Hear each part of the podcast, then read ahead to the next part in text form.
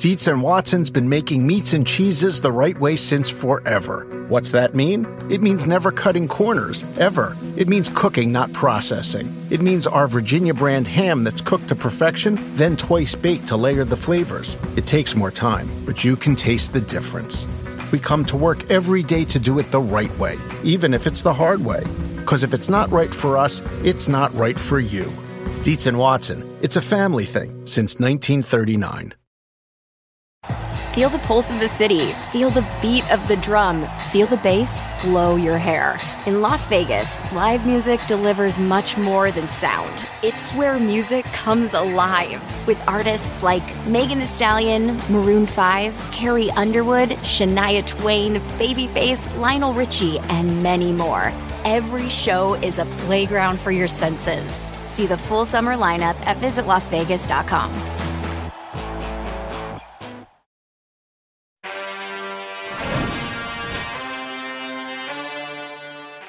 Minnesota still up five. Russell Wilson first and ten, back to pass, looking left, flush out of the pocket, throws it into the end zone, throws it up. Oh, in the oh, end Courtland Sutton goes up and Sutton. bosses it.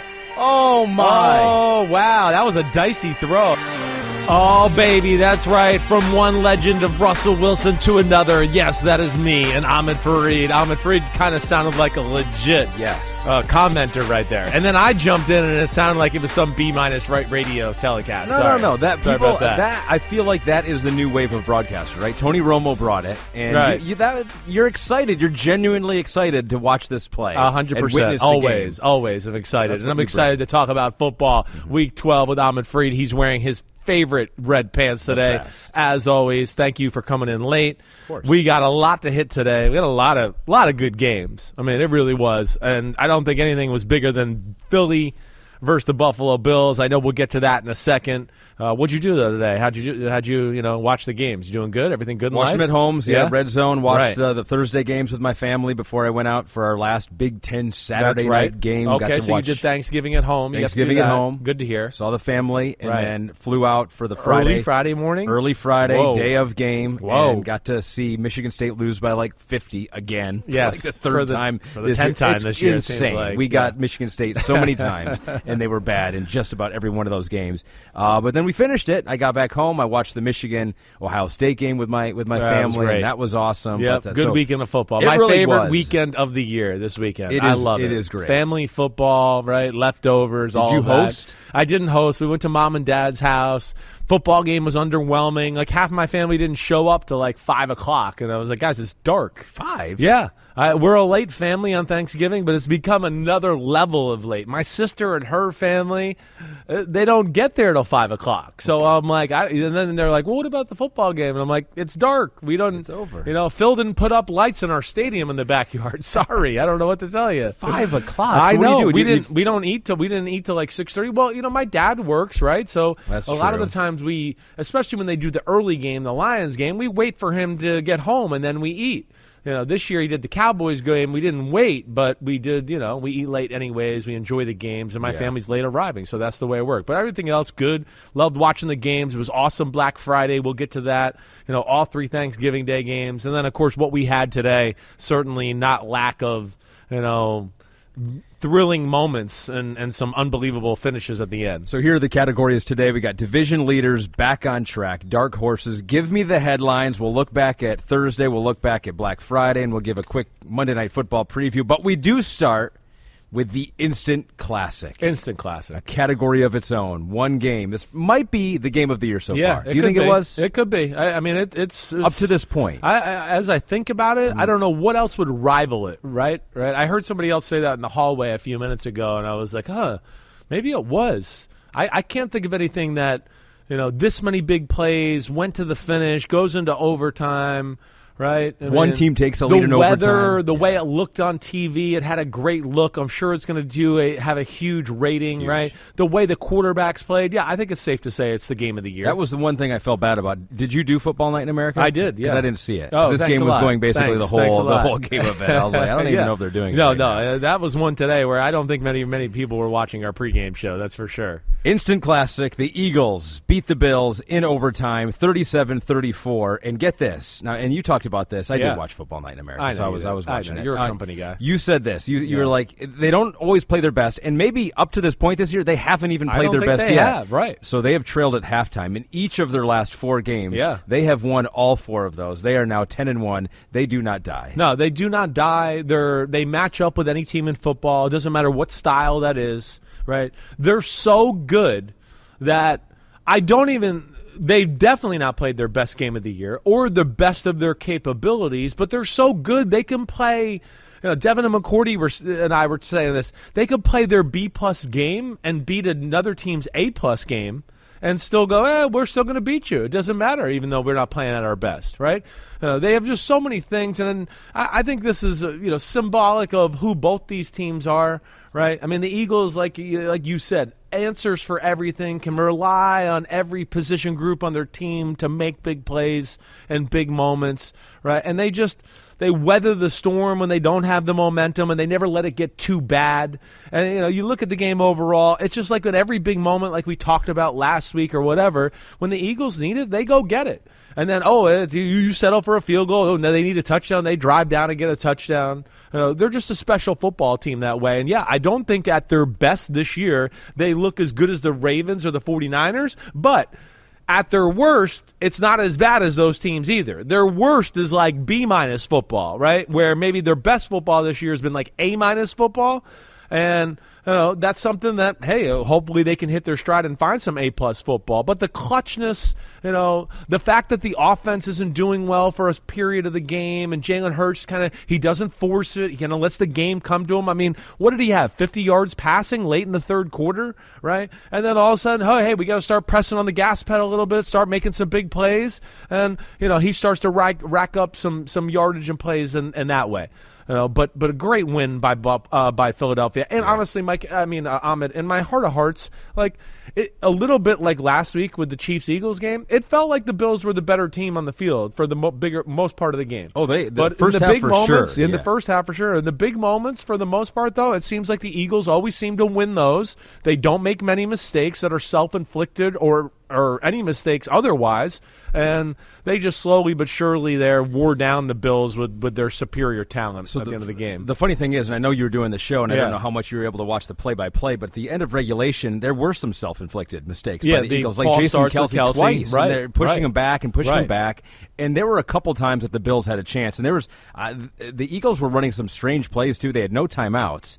And they were going to have to rush their field goal team on. They seemed okay with that. There was actually a pass, a short pass. It was like a five yard pass. A.J. Brown pass? Yes, that was Right. knocked away by I don't know exactly who it was, Poyer, Yeah. maybe. Uh, if he doesn't knock that away and just lets him catch it and tackles him in bounds right there, I don't know that they have enough time to rush that field goal team. It's certainly going to be hurried. It's gonna be right. It's a dicey. 59 yard field goal, Right. or 57 or whatever it would have been after that catch, and so it certainly would have been dicey. But uh, yeah, Jake Elliott got the 59 yarder, and then we saw it. I mean, this is the, this is the theme of the Bills. They're two and six in one possession games this season. The Eagles are seven and one.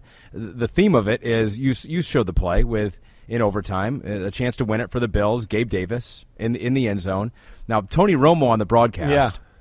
He thought that Gabe Davis ran the correct route, probably. Right, he right. thought that that was probably supposed to be like a corner route. Right. But he said that there are times when you're that wide open and they're bringing pressure that the quarterback just kind of throws it up. It's a you tough just go one. straight. It's a tough one. It- it- a lot of the times with those all-out blitzes, it usually is more of just let's go straight because they're expecting something quick, short, right? Where they're they're sitting flat-footed because they think, hey, we're blitzing. He's going to have to throw it and get it out of his hand quickly. So. In a lot of offenses, they might teach you to go to the post or go to the middle of the field there, and the quarterback's just going to kind of loft it up and give you a chance there. But also, I can say that to that, corner routes are certainly a cover zero beater as well. So, you know, and it's a weird one in this way because Gabe Davis was on the outside. I can't remember who was on the inside. And they did like a switch release, hmm. right? So I'm sure that is what also kind of convoluted the conversation. Like Allen said it was made a comment after that sounded like they weren't on the same page. Like the whole offense, like they got to figure out the rule for that with that play against that coverage. I don't know what to think. But yeah, Gabe Davis breaks to the corner. Allen obviously doesn't throw it there, and that could have been the game, right? You know, that was one moment where you go, hey, yeah, they could have won the football game. It was there to be had, and they weren't on the same page. You know, the missed field goals they had uh, certainly played into that. And of course, some opportunities where their defense didn't make a play to get Jalen Hurts or the Eagles off the field. And I think that's where, you know, the Eagles, we know, they, you know, they can run the ball. Their defense, I worry about it. Like, right? I mean, this is the second. We're seeing the Eagles' defense start to get moved on here on a consistent basis. I am yeah. a little worried about that. You know, I'm shocked with how you know Buffalo at times did move them up front. Uh, the plays Josh Allen made, it looked like there was no plan in containing him, like we've talked about with other teams and what they did. Almost like Philadelphia just went, "We're the Eagles. We'll we'll contain them. We don't need to talk about it. We'll run them down." Right? Easier said than done. Uh, but but yeah, I, I think all in all, it felt like a game that was there to be had by the Bills. And whether it was like we talk about the Gabe Davis, the two field goals, the bad interception by Josh Allen that gave the Eagles the short field touchdown drive in the third quarter, you know, those are things where Josh Allen played perfect. Josh Allen is a phenomenal. I, I, don't even know where to start. So here's his numbers right now. Yeah. I mean, this is how good of a year, really, right. on paper, he's having. Leads the NFL with 33 total touchdowns this season. Yeah. Had four today. It's his fourth career game with over 300 yards passing, 75 yards rushing. That is an NFL right. record. Scarecrow Boat says, damn okay, Josh Allen. Yes, even in a loss, he was the entire offense 100%. against the evil Eagles and overcame a bunch of drops plus two missed field goals. Definitely. Four or five drops, in maybe this game. three, right? But now this surprised me too. Josh Allen, in his career now, in overtime, including playoffs, drops to 0 6. Yeah, right. Well, I mean, it's not he his himself. fault. He himself. Right. You know, it wasn't his fault against Kansas City. He did everything that day, right? And then Mahomes drove down and he never got the ball back, right? And they changed the rule after that. You know, th- that that's the theme here. Is the Bills are allowed to win a game without Josh Allen having to do everything? It, I checked the rule book. Their their defense is allowed to stop somebody. Somebody can make a great catch or a great play after he delivers to them. It doesn't always have to be him doing everything. You know, and I know you know people think I stick up for him to a degree. It's it's more I stick up for him with some of the misled haters and criticism. Criticism. Like as soon as the game is over, you look on social media and it's Josh Allen interceptions. Intercept. You threw the interceptions. Josh Allen. That's the interception. Like everybody, back the fuck off on that stupid ass lazy headline. Like let me give you this right here. Josh Allen. Right? They haven't had a bye week. Okay. He's got two more turnovers on the year than Jalen Hurts and Tua. Two more. Okay? Two. He's played an extra game than them. The pace those two are on, it'll be tied next week. But it's not an issue for those Tua teams. Why? Because they're on all star teams. So nobody cares. They still win the game, right? I mean, Hurts throws an interception today. He fumbles the ball on an exchange. It just doesn't matter. They're good enough to overcome it.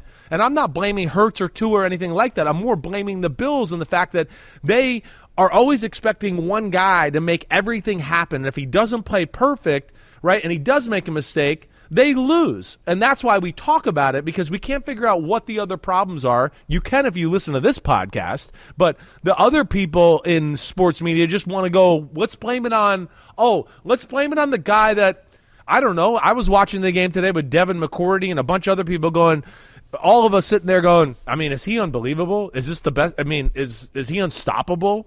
Is this one of the greatest players you've ever seen in your life? I mean, yes, yes, yes, yes. Where everybody in football is in awe of Josh Allen, except for like certain fans. And I want to go, how can you watch that game today and not go, he wasn't the best player on the team? And what do they fucking, best player on the field? And what do they think the Bills would fucking look like without him out there? I mean, who makes a play on the Bills ever? Ever? So that's what's annoying, and that's where I don't like that lazy take of oh, it just goes to Josh Allen's turnovers. Yeah, you know, Mahomes is top ten in turnovers. Lamar is top ten in turnovers. Right? You know, like we talked about. I know he's led football in turnovers the last three years when you add it up all together. He's also got 18 more touchdowns than everybody else in football, and more touchdowns than everybody in football again this year. Right? With what I would tell you is one of the more average supporting cast. So that's where I'm passionate about sticking up for him, and I think it's really wrong in that way. But that, I don't want to take anything away from the Eagles and what they did in this football game. Their clutchness, yes. their blood pressure never rises, and Jalen Hurts' leadership stone cold ice in his veins is so freaking impressive. And of course, that was a huge reason why they won the football game, too. So his first career game with three or more touchdown passes and two rushing touchdowns. So five total touchdowns. I think, Pete, we have the dots for his game winning touchdown run, which you and uh, Devin did a good job of breaking down at Yeah. halftime, or was that? in- Yeah, in, it was uh, it was uh, a little bit of both. Halftime, Uh, right? Yeah, it was halftime that. we did it too, right? Um, But this is all out blitz. Which it, it didn't necessarily look like it was going to be an all-out blitz I know at the snap. they disguise right? it well, Yeah. right? And and that's where Buffalo is a handful on defense because they do disguise well. They do some creative things. This is a go-to play call for Philadelphia in big moments. Earlier in this drive, they called it on I think one of the Travis, uh, Jason Kelce false starts, and they were going to have it for a big run there, and they blew the whistle because he flinched or whatever, right? But yeah, this is a great call against this defense here. One, it's all out blitz. Everybody's flying up the field. There's nobody there to account for the quarterback. So if he can get through the first line there, or the line of scrimmage, there's not going to be anybody there. And then what they do too is they block the down lineman and leave the edge guy who's blitzing 25 free. Kelce goes around and kicks him out, gives Jalen Hurts a nice lane. You know, we've seen them make this call in big moments before. Jalen Hurts has got great patience and vision, finds the hole, touchdown, and uh, that's where you know another thing that the Eagles just have so many things that you have to worry about. They're, the Bills are going one. Let's try to get them behind the sticks. Two, like you know, we got to worry about the two receivers on the outside. We got to worry about D'Andre Swift. We don't want to be overpowered there. So they're trying everything, you know, known to mankind on the defensive side of the ball to make things happen. The Bills are going to be sick about this game. They lost the game. Yeah. Like I said, for the better part of the game, it looked like they were controlling it. 500 yards of total offense. They controlled the time of possession. They had 92 plays. But as we say for probably the seventh time this year, in the big moments, the Eagles, they win those moments more times than not. And whenever they need something big, a touchdown drive, whatever, they come through the cl- and come through in the clutch and make it happen. They are six and six. The Bills are right now. I mean, this is how hard it is to beat the Eagles, right? They're ten and one now. AJ Brown, the Bills held him to five catches and thirty-seven yards. Yeah. right, and the Eagles score thirty-seven. points. Uh, That's what, because then oh, oh DeVonta Smith went off and D'Andre Swift ran for 80 yards, right? And you know the defense makes a few plays and AJ Brown gets a touchdown or whatever else. It's just hey, whatever it, it calls for for that week, they make it happen. That's why they're the best team in football. Like I said, their lows aren't as low as some of those other teams we talked about. Their highs are not up there with the 49ers and the Ravens to me. But again, if those two teams had to play the Eagles, I don't know who I'd pick there because the Eagles just find a way to win that game on a given Sunday, and that's what's special about them. In this game, it looked like two playoff teams going against each other. To be seen if the Bills actually make the playoffs. Yeah, we'll six and see. six right We'll now. They're see. out of the playoff picture right And now. I'm worried about the Eagles a little bit with that defense and Making the looking. playoffs. Not in the playoffs, you know what I mean. But just you know, as far as that defense and some of the yards, the way they're losing the physical battle here a little bit more. But more. they as just of have late. so many other ways. I mean, I like, know, I, I know, feel like exactly all right. teams have. Like the line or the 49ers went through a three-game losing streak, right? Yeah. And it's just like it just seems like like you guys mentioned the Eagles. It, it's just, if never happened. two thirds of their team is not performing, I mean, the one a sixty-yard make- field goal in a pouring rainstorm with wind, right? Where you know the Bills missed like a thirty-yard field goal and like a forty-seven-yard field goal. 60 yards and he crushes it through. It looks like by like five, six yards.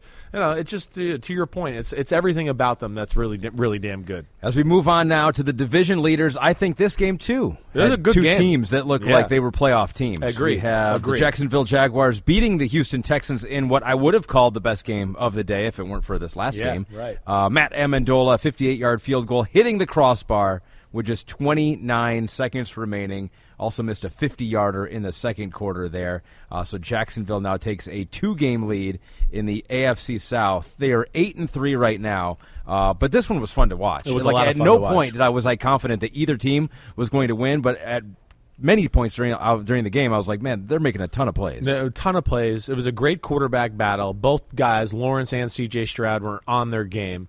It felt like to me that the Jaguars were the better team on the football field. Right, getting stopped on fourth and one before the half, where they could have gone up sixteen to seven, and they were going to get the ball to start the second half. You know, that to me, you know me. This is not me being like a, a man of the moment or second guessing. I'm always a little bit more. Yeah. You're getting the ball. You can go up nine right there. You can go into halftime with the momentum. Instead, the Texans make the stop. They go into halftime with the momentum and put the pressure back on the Jags to do something good on the the first drive of the second half. Lawrence throws an interception with a bad missed holding call by Pitre on Evan Engram. And CJ Stroud and company went down and took the 14 13 lead off of that turnover. That was a big moment in the football game that certainly you know, made it tighter. But I think all in all, a little bit like we've talked about with other games, it felt like Jacksonville controlled the game for the most part of the day, right? Not that it was perfect, but I did feel like, you know, Trevor Lawrence, the passing game were having their way. And then with the Texans, there was a few good runs in the run game, but nothing sustainable. And then even in the pass game, Stroud threw for 304 yards, but it wasn't like it was he dropped back and people were open and boom, right? How many times today, and this is what's unbelievable about CJ Stroud, is – the it looked like a day where the offense wasn't delivering, but he just bought time in the pocket, moved around, slide around, move around, spin out, slide, boom, make a throw. I mean, it seemed like in the second half of the football game, very rarely did he throw a ball on time or on rhythm. It was a little like, "Hey, I'm looking, nobody's open, let me buy a little more time, somebody move, let me manipulate some guys, boom, first down, whatever else." He was amazing in this football game. He was. You know, whether it was his first touchdown of the game or the touchdown pass to Nico Collins uh, late uh, late in the football game that, that made it close before Jacksonville put it away. Big thing that I liked, and we hit on this last Sunday a little bit, is I did feel like Jacksonville attacked downfield more in this game mm. in the passing attack, right? yeah, sure. I remember on Sunday last week I was like Jacksonville there's something missing. Like I like their meat and potatoes of their offense, but they got to find a way to take a few shots downfield and back people off, make some explosive plays. Not every drive has to be 10 plays 75 yards. And I felt like today was a start in that direction yeah. with finding some explosive plays with Trevor Lawrence's big right arm. Well, and when they're doing that and when they're clicking, it, they look they look almost great, unstoppable right? on right because they do have yeah. the running game, and they do have Calvin Ridley, who did catch a 45 yarder, and Christian Kirk, a 57 yarder, and Farrell and Johnson both catching ones that exactly. were over, over 40 yards. Right. So, um, yeah, the Jaguars are now 8 and 3. Their best start since 2007. First 5 and 0 road start. They're perfect on the road. First time they've done that since 1999. Jags fantastic. 93 says, damn okay. Trevor Lawrence and the Jacksonville Jaguars firmly in control of the AFC South and the second best record in franchise history already. Uh, but let me go back to something you said about C.J. Stroud. Yeah, right. Uh, now the first rookie in NFL history with 300 or more yards in four straight games. Um, Next Gen Stats talked about his time to throw. You said buying time back in the pocket. Yeah. Uh, 3.8 seconds uh, by a quarterback in a game this season. That is the longest time to throw by a quarterback in a game this season. 30% of his dropbacks taking over four seconds. That's crazy. So uh, I was talking about this with uh, Michael Robinson, former Yeah. Penn State quarterback, Sure. played in the NFL. Yeah. He said, This is the new NFL. He was like, This it's a new wave. It's like, and it's been happening, but now it's almost like for certain here. Like what's he saying? New you wave. need you need to have quarterbacks that do this. That buy time. That get out of the pocket. The day of the statue pocket passing quarterback, that's over, right? If you can't move and buy time, the defenses are too good. We talk about it every week. The defensive lines are amazing. The defenses are winning the schematical, you know, war with offensive coordinators right now as far as advancement, right? Uh, That's why scoring's down. Defenses have got offenses pegged right now. You know, I watch guys they play three on three zones versus three receivers, and they got them covered everywhere they which way they cut out. They know route combinations, they know how to read it. Like some of these offenses, definitely are going to have to reinvent themselves and think a little bit differently about how they want to attack. So, yeah, to that point, you got to have that guy. And think about what we're talking about with the great quarterbacks in the sport. They all do that. Whether we just talk about Jalen Hurts buying time, throwing a big mm-hmm. pass to Zacchaeus in the back of the end zone for a touchdown, Josh Allen, Mahomes, whatever, right? It's a huge part of the game. Joe Burrow's your prototypical pocket passing quarterback, but I call him a slippery son of a bitch all the time because he fucking moves around the pocket and buys time and is more mobile than people think. It's the same thing with CJ Stroud, right? Everybody's too enamored a little bit when it comes out of college of did he run 4 4? Oh, then he can't run. And then what, what we saw during the draft process is a guy that when he needs to run for eight yards around the corner, he can. And he can definitely buy time and move in the pocket and do that. And then he always stays in a throwing position. He was phenomenal today. Jacksonville, they can't get to the quarterback with their front four.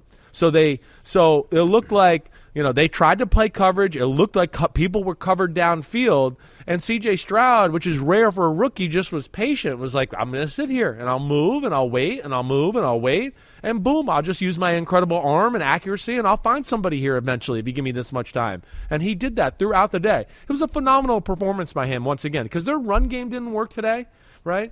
And the actual uh, what about surgicalness of the offense didn't work. It was C.J. Stroud made it work today, and that's what was awesome. And then, of course, like you said, Trevor Lawrence was on his game, Yeah. quick decisions, great arm. He moved around really well, and I do love the Jags. They stay patient with the run game, even when it's not working.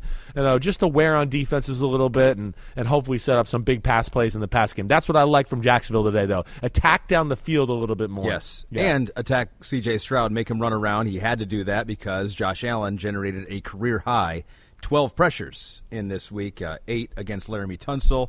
That was Tunsil's first game over the last six seasons where he allowed more than four pressures to a single defender. Wow. That was thanks to next gen stats. Thanks for that. Uh, but he was he was awesome. And when when the Jaguars are playing like that on both sides of the ball, you're like that, that's a potential Super Bowl They- contending team. They got talent everywhere. Like we, we've talked about, uh, the 49ers game was a blip on the radar where I go, that's not the real Jacksonville Jaguars. And like I said at the moment, I think that could be kind of a wake up call of like, wait, we have to play that hard?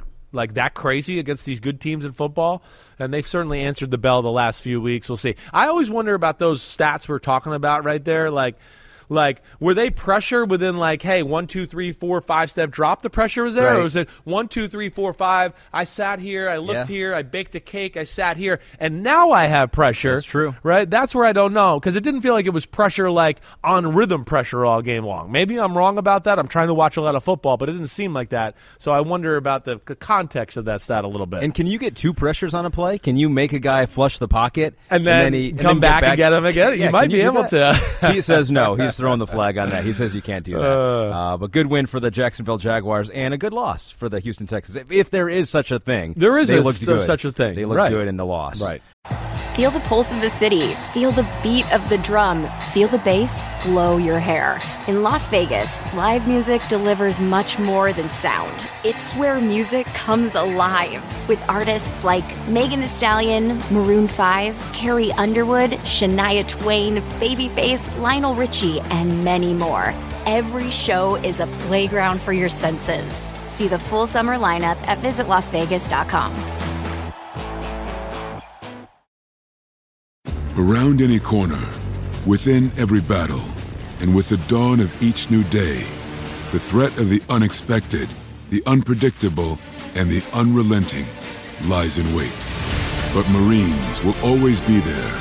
They are the constant in the chaos. No matter the battlefield, Marines adapt to win, defeating every shifting threat, protecting our nation's future. The few, the proud, the Marines. NetCredit is here to say yes to a personal loan or line of credit when other lenders say no. Apply in minutes and get a decision as soon as the same day. If approved, applications are typically funded the next business day or sooner. Loans offered by NetCredit or lending partner banks and serviced by NetCredit. Application subject to review and approval. Learn more at netcredit.com/partner. NetCredit. Credit to the people. Uh, the Falcons got a win. They beat the Saints 24 15. Atlanta is now tied with the Saints for the NFC South lead. This is one that's going to come down to the last game of the season, and none of the teams may win a game until then. And it will still come down to the last game of the season. Uh, losing record could win that division once again. Uh, Atlanta, though, is 3 0. They are taking care of business against their division 3 0 right. versus the NFC South for the first time since 2014. Saints just keep settling for field goals all game. That was the story for them offensively. Agreed. And uh, the Falcons were able to run the ball. Bijan Robinson seemed like he was the guy that a lot of people thought he was going to be when he was he was drafted. Um, what, what what what's your big headline takeaway from the Falcons taking care of business? Yeah, I I mean, I, I think the, the big headline is they got back to business or got back to what made us all think they could win the NFC South early in the year. You know, their team is built around their offensive line.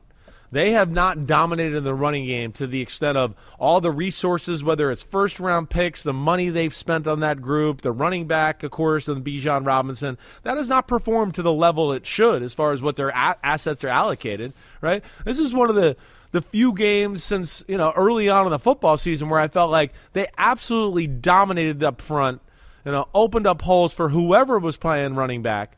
Well, you know, and of course, a big part of that was Bijan, but Cordero looked good. Allgeier had his moments, right? Desmond Ridder had a few timely scrambles and design runs that were huge in the football game because he's still shaky in the pass game. But he had some moments in the game too, though, where I went, man, Desmond Ridder is quick, decisive decisions. I like the way it looks. They got Drake London involved, but the run game is the key for the Falcons. They have the type of defense that can be a handful for anybody. And yeah, you might move the ball like you saw today, but they're going to keep you out of the end zone, keep field goals going. So I think the big thing today was just you know run game uh, going in Atlanta, and they're tough to beat that way with their defense coupled on top of that. Yeah, 228 total yards on the ground for the Falcons. Desmond Ridder did have a couple picks in this game. They don't. They, they never look great either. I feel no, like they the weren't. Desmond That's, that's what they're good. bad picks, That's right? what I'm saying, You know, yeah. there were the Honey Badger got both of them. One of them was a back shoulder throw where Honey Badger was watching him the whole way. I want to be like, you can't throw back shoulder when he is already back shoulder and looking at you. That's not when you throw back shoulder. So that was a weird one, and I can't even remember the other one that he threw to Honey Badger either. But it wasn't good, you know. And I think that's the reason, like to your point, why he was benched at one point because his mistakes are a little bit like wait, that's too egregious of a mistake for you to be our starting quarterback. And as much college football you played and all of that. But their defense played well today. Be- defense was a lot of bend, don't break. Derek Carr, I felt like missed some opportunities early to where he could have thrown touchdowns on the first drive. They settled for a field goal because he threw a ball inaccurate to Rashid Shaheed. The second drive, you know, they go down and move the ball surgically all the way down the field, and he throws a pick six to Jessie Bates. That was the game changing moment that swayed everything back into Atlanta's favor because up to that moment, it felt like, man, the Saints are kind of controlling the game. And even after that, it felt like, wow, the Saints are still, you know, doing pretty good, pretty good here. Are the, is Atlanta going to be able to hang on? Are they going to be able to do something else on the offensive side of the ball here? And the second half, the 95 yard drive, you know, with the the the touchdown pass to Bijan Robinson, uh, early third quarter or fourth quarter, excuse me. That was a, a big moment of sustained drive, and then you finally felt like, hey, they got control of this game uh, game now. They went up by nine and, and never looked back. Schemed up a good play, got the matchup they wanted the Definitely. linebacker, and that was yeah, that was Definitely. really good. Yeah, Jesse Fake the play action. He came out the backside, and like I don't think the linebacker was expecting after the play action for him to continue up the sideline that way. Nice, uh, nice drawn up play there by uh, the the Falcons offensive staff. So what do you think right now? I mean, Yeah. uh, you got Atlanta, you got New Orleans, both at five and six. You have Tampa at four and seven. We'll get to them here in a little bit. They lost again. I mean, I don't want to be too reactionary and just base it off of what we saw today, but I mean, it seems like Atlanta is the best team in the division. I think they are. It's just the quarterback and how important that position Yeah. is a big question mark. I think when you take team, I, I'm with you 100%. He just is scary. He's scary, as we saw earlier in the year. I mean, he cost them some moments of whether it was controlling a game or winning a game altogether because of the mistakes or just the their inability to even trust him and call pass plays when the moment calls for it because they're like, oh gosh, can we trust him here? But I think you know it's a top ten-ish type defense. They got a good secondary. Uh, they got big people up front. They know how to not necessarily have great pass rushers, but they know how to dial up blitzes and be creative and cause some mismatches there. Uh, so I, I do like Atlanta. I picked them before the season started. I'm going to still ride with them. There's just something about, uh, like we've talked about with New Orleans, the defense isn't as good as what it's ranked. It's feasted on the poor. Derek Carr, you know, just a little off, it seems like, all the time, and at times maybe too conservative. And their inability to get in the end zone, and then just some self inflicted, you know, wounds by them. Yeah. uh, you know, driving down late in the football game and Taysom Hill fumbles when Jessie Bates fum- you know punches it out. I mean, they were going in to score. Forget field goal. They were going to be inside the 10 yard line after that play. Uh, there's like a toughness or a grit element that I feel like misses with the New Orleans Saints. That's why I can't get behind them. Yeah, it, it's it's. You feel me there? Tough. I don't know. I think I think Atlanta's better. Your point about the quarterback though is it's scary. It is scary. It's scary. Which the is why they're is both better, but the quarterback is a, still a big question mark. Which is why they're both five and six. That's right. Right now, and atop that division. Let's get to the uh, back on track section now. Teams that maybe lost last time, but now it looks like after what we saw today, they're back on track. We'll put the Chiefs in that category. Even though after the first, you know, whatever, 10, 15 minutes of this game, it was like they're not back on track. no. uh, they come back to beat the Raiders 31 17, despite being down 14 0 in the second quarter. Good news for them. It's their 10th straight win when coming off a regular season loss. So they're like, eventually we're going to come back out on top here. Didn't look like that after what Josh Jacobs ran for that long 63 yard touchdown. I was like, dang. Yeah tearing up the defense now too. And is this offense going to get back on track? They I'm haven't scored in the second right. half and right. four game. They got they got back on track. What what was the what was the biggest bright spot for you in this game where maybe the offense had to at least early on bail out the defense? Yeah, I think it, it got to fourteen nothing. And they went to your point, like, whoa, we're not going to be able to play the game we've kind of wanted to play lately, which is defense, run the ball, and Mahomes will make a few plays here. And they kind of had to get more wide open with it. And honestly, I felt like Mahomes got in a groove because of it a little bit as well. I think the big thing is they might have found their guy at receiver. We'll mm. see where that goes. He's been having his moments, you know, over the last month or so where you go, ooh, this guy can be the guy. Let's go inside the numbers, powered by AWS. You led us there. The new go to guy for the Kansas City Chiefs could be Rashee Rice. Next Gen Stats says he set a career high in targets with 10, receptions with 8, yards with 107, and he gained 37 yards over expected. The first Chiefs wide receiver to gain over 30 in a game this season. So what that means is that once he caught the ball, next gen stat, next gen stats like he's going to go down, yeah. and he didn't go down. No. So we didn't expect that. Uh, 37 yards more than they expected. That was his big thing at college. At SMU, one of the things I loved about him was he breaks a lot of tackles. I mean, he does. He's a pretty big, powerful guy for the receiver position. And we saw today when he opens up, he can cover some ground, like for real. But know, we've been talking all year. They need it can't just be Travis Kelce and Pacheco in the defense. That's not going to get them to the Super Bowl if that's where they want to go. There's got to be somebody at the receiver position that steps up that makes a defense at least think about that position in some big moments. So I think that's where it's awesome for Rashee Rice. And, you know, to the point you just made, he's you know, can do the system stuff, but he can catch a shallow cross and break a tackle and run up the sideline for 40 yards. And he's got enough size and body control to where he can be on the outside and it's one on one. And hey, he's kind of covered, but he's a big body, and I'll, you know, use my big body and strong hands and catch the ball there. So hopefully they got something. But it felt like a game, and this is where the Raiders are coached well. They came out pretty creative on the offensive side of the ball. They were making plays in the pass game. Aidan O'Connell looked really good. You said it. Josh Jacobs breaks a big run. You're going, damn, they're kind of running the ball in the Chiefs too. This is scary, right? What's going to happen? But you know, it's almost like gotten down 14 nothing gave Mahomes the green light to go like, okay, I can start being aggressive now. They need me to come back so I can start being aggressive. And with the Raiders, the defensive scheme is very good, but they just don't have the Jimmies and the Joes. Once you box that block that Joe named Maxx Crosby over there, there's like there's nobody else. You look at that. Who's going to contain Mahomes? Who's going to run him down? Who's going to cover? Some of these receivers after he buys seven seconds downfield on the Raiders that we are going to go, oh yeah, that's what we thought would happen, right? So you know, I think that was the impressive thing for for the Chiefs. Uh, definitely came out kind of asleep at the wheel, hangover from a game they should have won maybe on Monday night against the Eagles, right? Thinking, oh, we're going to steamroll this Raiders team. They got punched in the mouth, but they they reacted, you know, the appropriate way and, and bounced back in a big way. And that was inside the numbers, powered by AWS. The Raiders lose for the sixth straight time versus the Chiefs, held to 21 points or fewer in 11 of the 12 games this season. So I, I wonder if, as we you know start to think about what these teams may be in the future, and the Raiders not out of it. They're five and seven. Who knows? You know they could get hot. They've looked good. They've looked better. Yeah, they're they're playing. They're playing quality football. Raiders every year they just got to fire their head coach. And this is like Rich Bisaccia. I was like, oh, maybe he should be the guy now. Antonio Pierce, maybe he should be the guy. Like, what what do we think about this offense for the Raiders? Like, what are they going to be? Right? You got Davante Adams there, of course, and Josh Jacobs. Like, are they sticking around for the next wave? Uh, Aidan O'Connell's probably so. not the guy. I know, it's like, right? what- it's just, where it's are they offensively? It's like patchwork stuff, and it's like all going to be about the regime that comes in next year and what they want to do with this football team.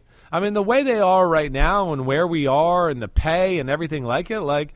You know, I wouldn't be surprised to see Davante Adams up for trade bait next year. He's going to get to the point where he's like, I don't want to be a part of the rebuild. He's going to probably, you know, be a squeaky wheel behind the scenes a little bit, and he's a big asset to where they could help rebuild their football team. Josh Jacobs, do I envision them paying him big money? No. Is Aidan O'Connell the answer forever? No, I don't think he is either. Right? So you know, they're just making do with what they got right now. What they do got is a good running back who is playing awesome. They do have two pretty reliable receivers in Adams and Meyers. O'Connell knows how to play the position, but he's not going to wow you. They're they you know they got to play perfect to beat a team like the Chiefs. And you know uh, the missed field goal at the end of the first half, where they had a chance to go up 17-14 and put the pressure back on the Chiefs a little bit. They missed that, and he kind of felt like that took the air out of the Raiders altogether. And then the Chiefs go down to start the second half touchdown, and he kind of felt like that was all she wrote. the Chiefs are back. They get the win. You know what else is back? What's who? What else? the Steelers offense. they beat the Bengals 16 to 10. They outgained. Oh, this is the sad Can you believe it? Uh, The streak How is dare over. they? It took us till what? What are we? Week 12 right now. Week twelve, they outgained somebody for the first time all season, it took a Joe Burrow injury for them to do it too. They outgained the Cincinnati Bengals. They had 421 yards of total offense. The entire 45 game stretch with Matt Canada, they never had a 400 yard offensive game. I think it was like 58 games. You go back even more since pre Matt Canada. Um, and so for the first time, Tyler Wake says Steelers got 400 yards of offense for the first time in forever. What did you see that was different from their attack? I, I just feel like it was aggressive. That would be the first thing I would say. And I'll try to watch this on film here before we get to our Wednesday Treasure Hunter What the Fuck Happened podcast so I can get a better feel. But I think at the baseline, that's what it would be. The, the, the one thing, Matt Canada or not, that we've seen going on an upward trajectory is their offensive line play, right? That's There's no doubt about that. You know, when Canada got onto the sideline, the offensive line got better. You know, now being fired, you know, it's still going on a upward pace here. Uh, so they're running the ball, open up some holes that way. But today, the running of the ball felt like it was opened up because of the pass game a little bit, because they attacked Freiermuth being. You know, being back healthy, being able to work the middle of the football field is huge for their football team. You know, not only it's just one other weapon, and of course we know they got two receivers on the outside that are a little bit scary, but you know the vertical passing game, the O line blocking better in the run game, the O line blocking better in the pass game as well. You know that was another thing today where you know, Pickett stood in there and he had time to hit Freiermuth down the middle for a 20 yard gain or Diontae Johnson up the sideline for a 40 something yard gain, right? So that's where it got really interesting. And uh, we'll see if the Steelers can capitalize on this. They certainly got some, some players and some parts here to make you know some of these things happen that we're talking about. Uh, let's see if they can get you know a little continuity on that side of the ball and get some creativity and and you know make this a jump off point. They are seven and four right now. Are the Steelers after this uh, six point win? Yeah, for the Bengals, three straight losses. First time they've done that in a season since 2020. Yeah. One in six versus the AFC. They're zero and four in their division right now. Valiant effort today. Dom Rapture says, "Damn okay, Bengals tanking the rest of the year for better draft picks." So that's what he wants to do. Oh yeah, uh, I, you know, I don't think they're going to tank this far into it, and especially the AFC with the, you know, six seven spot being kind of up for grabs. They're certainly not out of it, and you know, how can you sell to your team we're tanking when they were it's seven three, they're going down to score, and your quarterback throws a stupid interception. Right to where you're going to get a, a, a, a maybe go up at least ten to three. But I think that's it. You nailed it. The quarterback threw a stupid interception and probably should have thrown two more, but they ended up as receptions yeah, to yeah, right. Ja'Marr Yeah, Chase. Ja'Marr Chase tip passes. He was very fortunate on the day. Yeah. You're right, but I, I mean, no, they're not going to tank. They're not. Uh, the disappointing thing with them today is their defense. You know, they wanted to. Browning wasn't bad. He makes some plays. He looks comfortable out there. You know, he's got a nice motion throwing the football, but they can't run the freaking football at all. And their defense, you know, as we stated early on in the year, continues to let up big plays every game, and that's the thing that's a little shocking to me about the Bengals this year. 16-10, 421 yards of total offense, but still only 16 points, which was a little bit of a head scratcher for the Steelers, but it was enough to get the victory, their seventh win of the year. We close the book on the back on track section here. We take a peek at Sunday Night Football. Two forty five left. It's getting tight. Justin Tucker just missed a field goal. like a chippy. wasn't even goal. that long. No, It like was too short. like one where you'd go. It's a forty-four yard field goal, then missed it left in a big way, and the Chargers are hanging around. And really look like they've outplayed the Ravens here in the second half of this football game. So game. make a call right now. There's what two forty five left. People already know the answer when you make this call. Will the Chargers come back and win this game? I'm going to say no. I'm going Oh. to say that they drive down here a little bit and make it interesting, but the Ravens defense makes a stop. You listening know if that's right. We don't know yet. I don't I am, know. I am You're right. It's going to be out. dicey. What I do know is that if that the Chargers win this football game, we are going to be on the Chargers' social media, and they are going to shit all over us here at NBC. I can promise you that. They have eyes and ears Oh, everywhere to those people. All right, we, we will keep checking that one. We might be a little distracted as we go into the dark horses category, and these are teams that were like, wait a second, hold on. Don't don't close the book on them. Maybe maybe they're a playoff team Yeah, potentially. right. And in fact, the first team we're going to talk about, the Indianapolis Colts, if the season were to end today, they'd be in the playoffs. Yeah, in I- the AFC. They beat the Buccaneers. They are currently the seven seed. Sammy Lambert says, damn okay. Shane Steichen for that fourth and one play call. Ooh, that was awesome. Sneaky coach of the year candidate. Yeah, well, hey, with the you know injuries to Burrow, Buffalo not playing that great, right? You know, Houston and Denver being a pain in the ass, Cleveland kind of being all over the place and having a quarterback situation. I mean, it, it's there to be had for the Colts, and the Colts are pretty consistent. I mean, they are. It's not like you know, I don't think they're a great football team, but you know, for them to be right here in this area, uh, you know, it's not shocking from what I've seen from them the last few weeks. I think the big thing with the Colts, and, the thing I tried to say on our, our pregame show at, at Sunday Night Football, is, you know, up front, they're a handful. You know, we've broken down Shane Steichen's awesome on the offensive side of the ball. He's one of the more creative run game designers in football. Their O line is playing really good, right? So they're opening up holes and gashing people in the run game. And then, you know, they're creative in their pass game, and Minshew, for the most part, you know, manages the offense, makes a few splash sizzle plays here and there with his great instincts and escapability and everything like that. And they got something working. And I think on the other side of the ball, their D line, it's kind of the same thing. Their D line's a pain in the ass.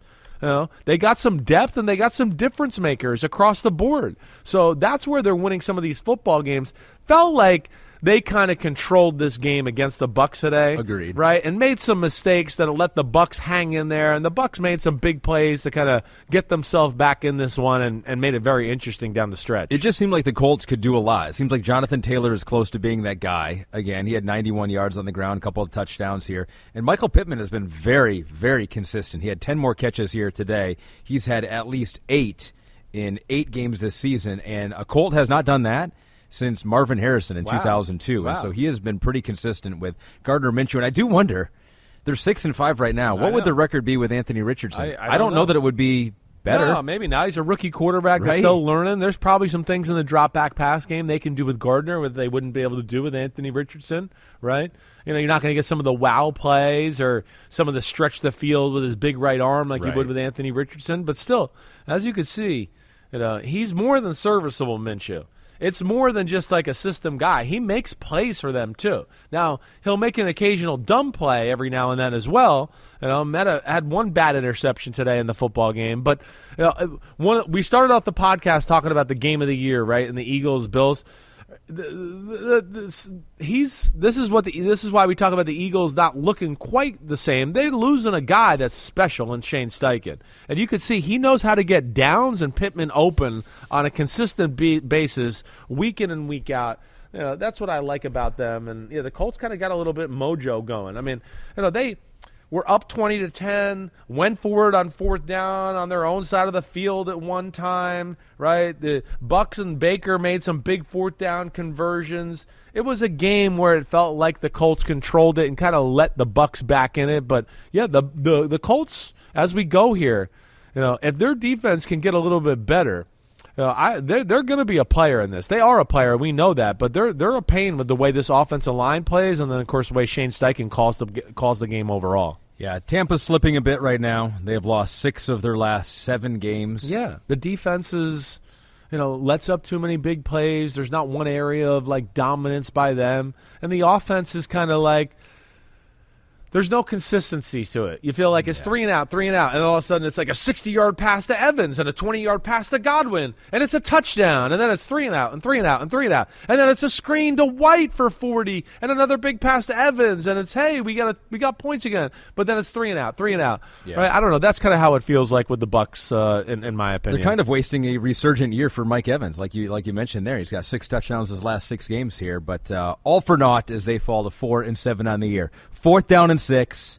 Last chance for Justin Herbert and the Chargers here. If they don't get this, ball game probably over. Even though they do have all three of their timeouts. They got all three of their Here's the call. timeouts. Here we go. Let's see. Oh, they, they're pass, bringing pressure. left, bring the pressure and the sack. He does Oh. give it away, but that is it. no, and that's grounding. That is going to be grounding. That's going to be, be. loss of down. Ravens take over. Chargers do have all their timeouts. Yeah.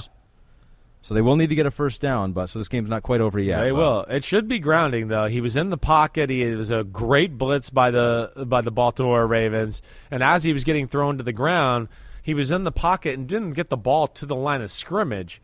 But I haven't I haven't seen a flag down yet. And like you said, the Ravens are going to have to uh, they're going to have to get a first down here. They Yeah. can't just kneel on the football. But great all out blitz or yeah, it was. It was all out blitz with a guy dropping in the middle in case he threw something short over the middle. And yeah, why is this not grounding? I still don't get it. I don't care where it didn't get to the line of scrimmage and he was not in the pocket. That should be grounding. 77 was not eligible. So, yeah, No, I, I agree with that. All right, we'll keep an eye on that as we move on to a streaking Denver Broncos. Another win for them. They're uh, they improved to what are they now? Six and five, five wins Yeah, in a row for them. right. Holy mackerel! Twenty-nine to twelve. They beat the Browns in a game that saw DTR leave uh, after getting hit by uh, Baron Browning. Right? Yeah, I mean, got hard, one of the hardest hits I've seen on a quarterback Got a- this year. Got one of the hardest hits I've. Yeah, you're right. I've seen on anybody this year. That's I mean, true. he got killed. Right, and that's where he's going to have to learn. Like, you can't be in that position in the NFL with these crazy mofo's running at you. Baron Browning can run. He's a good edge defender. DTR did a great job escaping, but he runs out to the right, and then as he's throwing it and he's up in the air and totally vulnerable, Browning just absolutely killed him, and he kind of felt like that was the end of the Browns' chances to maybe win the football game after he went out. So it's the Broncos' longest win streak since the 2016 season, and they have done it with Russell Wilson playing really, really well. He's got nine touchdowns, no picks during this winning streak. And Jason Bilyeu says, damn okay for Sean Payton and Russell Wilson. Those two were brilliant today against the Browns defense. Play calling and audibles were on point. Yep. Broncos appear to be getting better They, every week. They're getting better. They are. Uh, they got this game, you know, played the way they want. You don't want to get to the Browns, get down on the Browns early, and now their defense can be all crazy fucking psycho, and they can run the ball and kind of play that style. That's what the Browns want to do to you.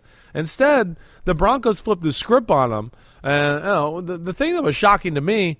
You know, yeah. Uh, hey, Sean Payton, we know he's always got a good game plan. He wasn't going to let the blitz of the Browns and some of the the crazy uh, aggressive stuff they do up front ruin their game. He was patient.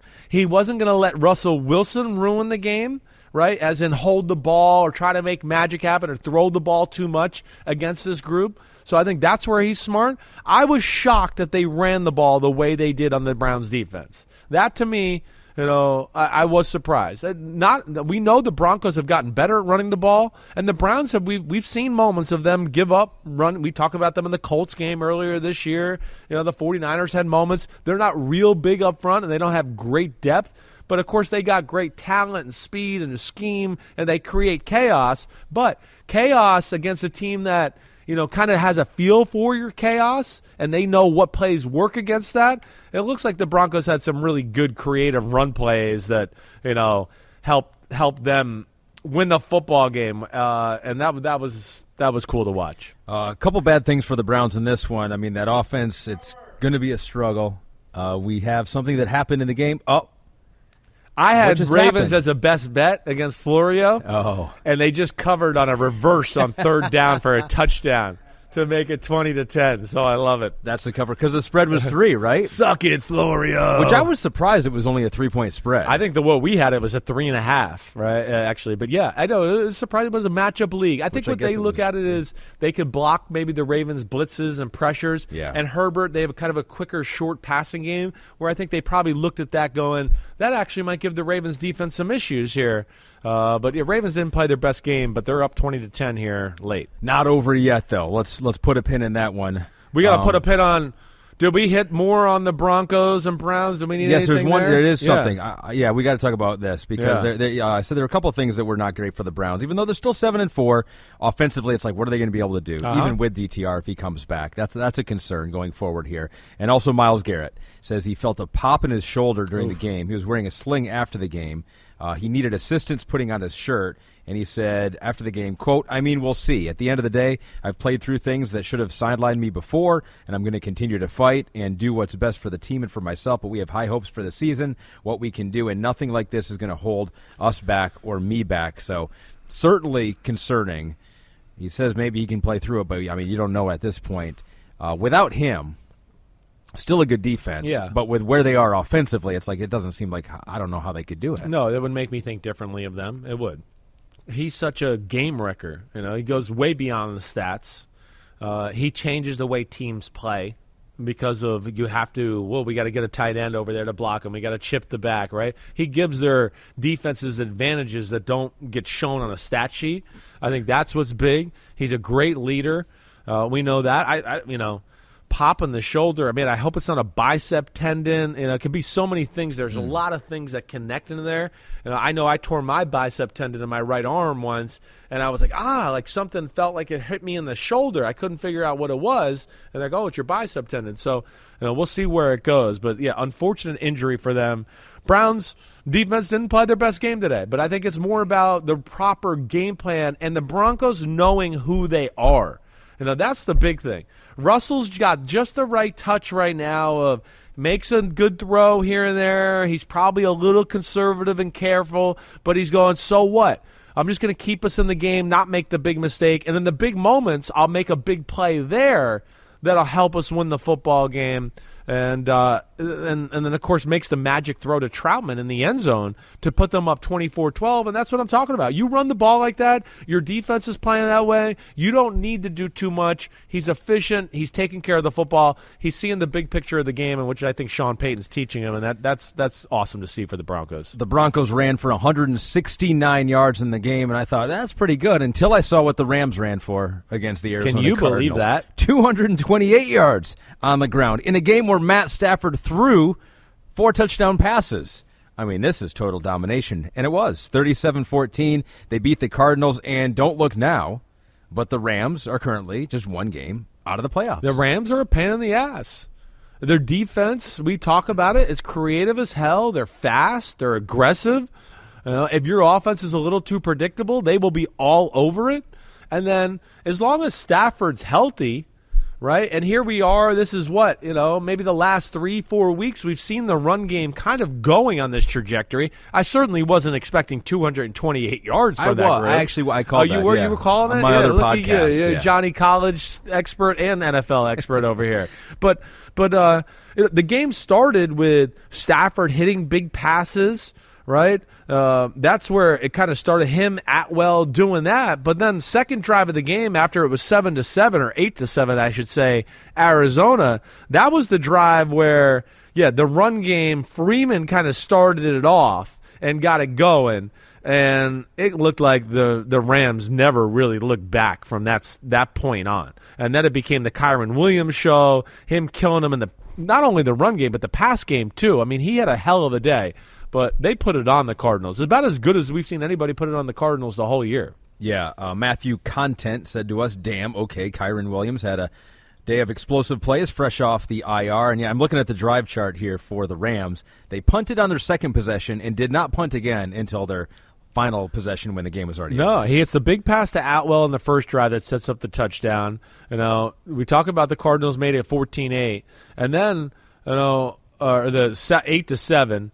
Uh, then you know the Cardinals had a moment of going for it. You know, around midfield, right? and that's where you know the run game. Stafford did take over. I'm missing a point in my football game that I wanted to hit here, but Oh, I can't no. remember what it was. But either way, domination from the Rams up front. If they continue to do that with McVay's ability to, you know, get Kupp and Puka Nacua, and to me, oh, this is where I wanted to go. I'm sorry. It was an Atwell day because every replay I show, saw of the pass down the field, they were either bracketing Puka Nacua or Cooper Kupp. They were determined on not letting those guys go off in this football game, and that's where it became an Atwell game. But if they can run the ball like this, and then At, and we know Stafford's ability to, to throw the ball off a play action pass, they're going to be a pain in the ass down the stretch. So for the Cardinals, they're two and ten now.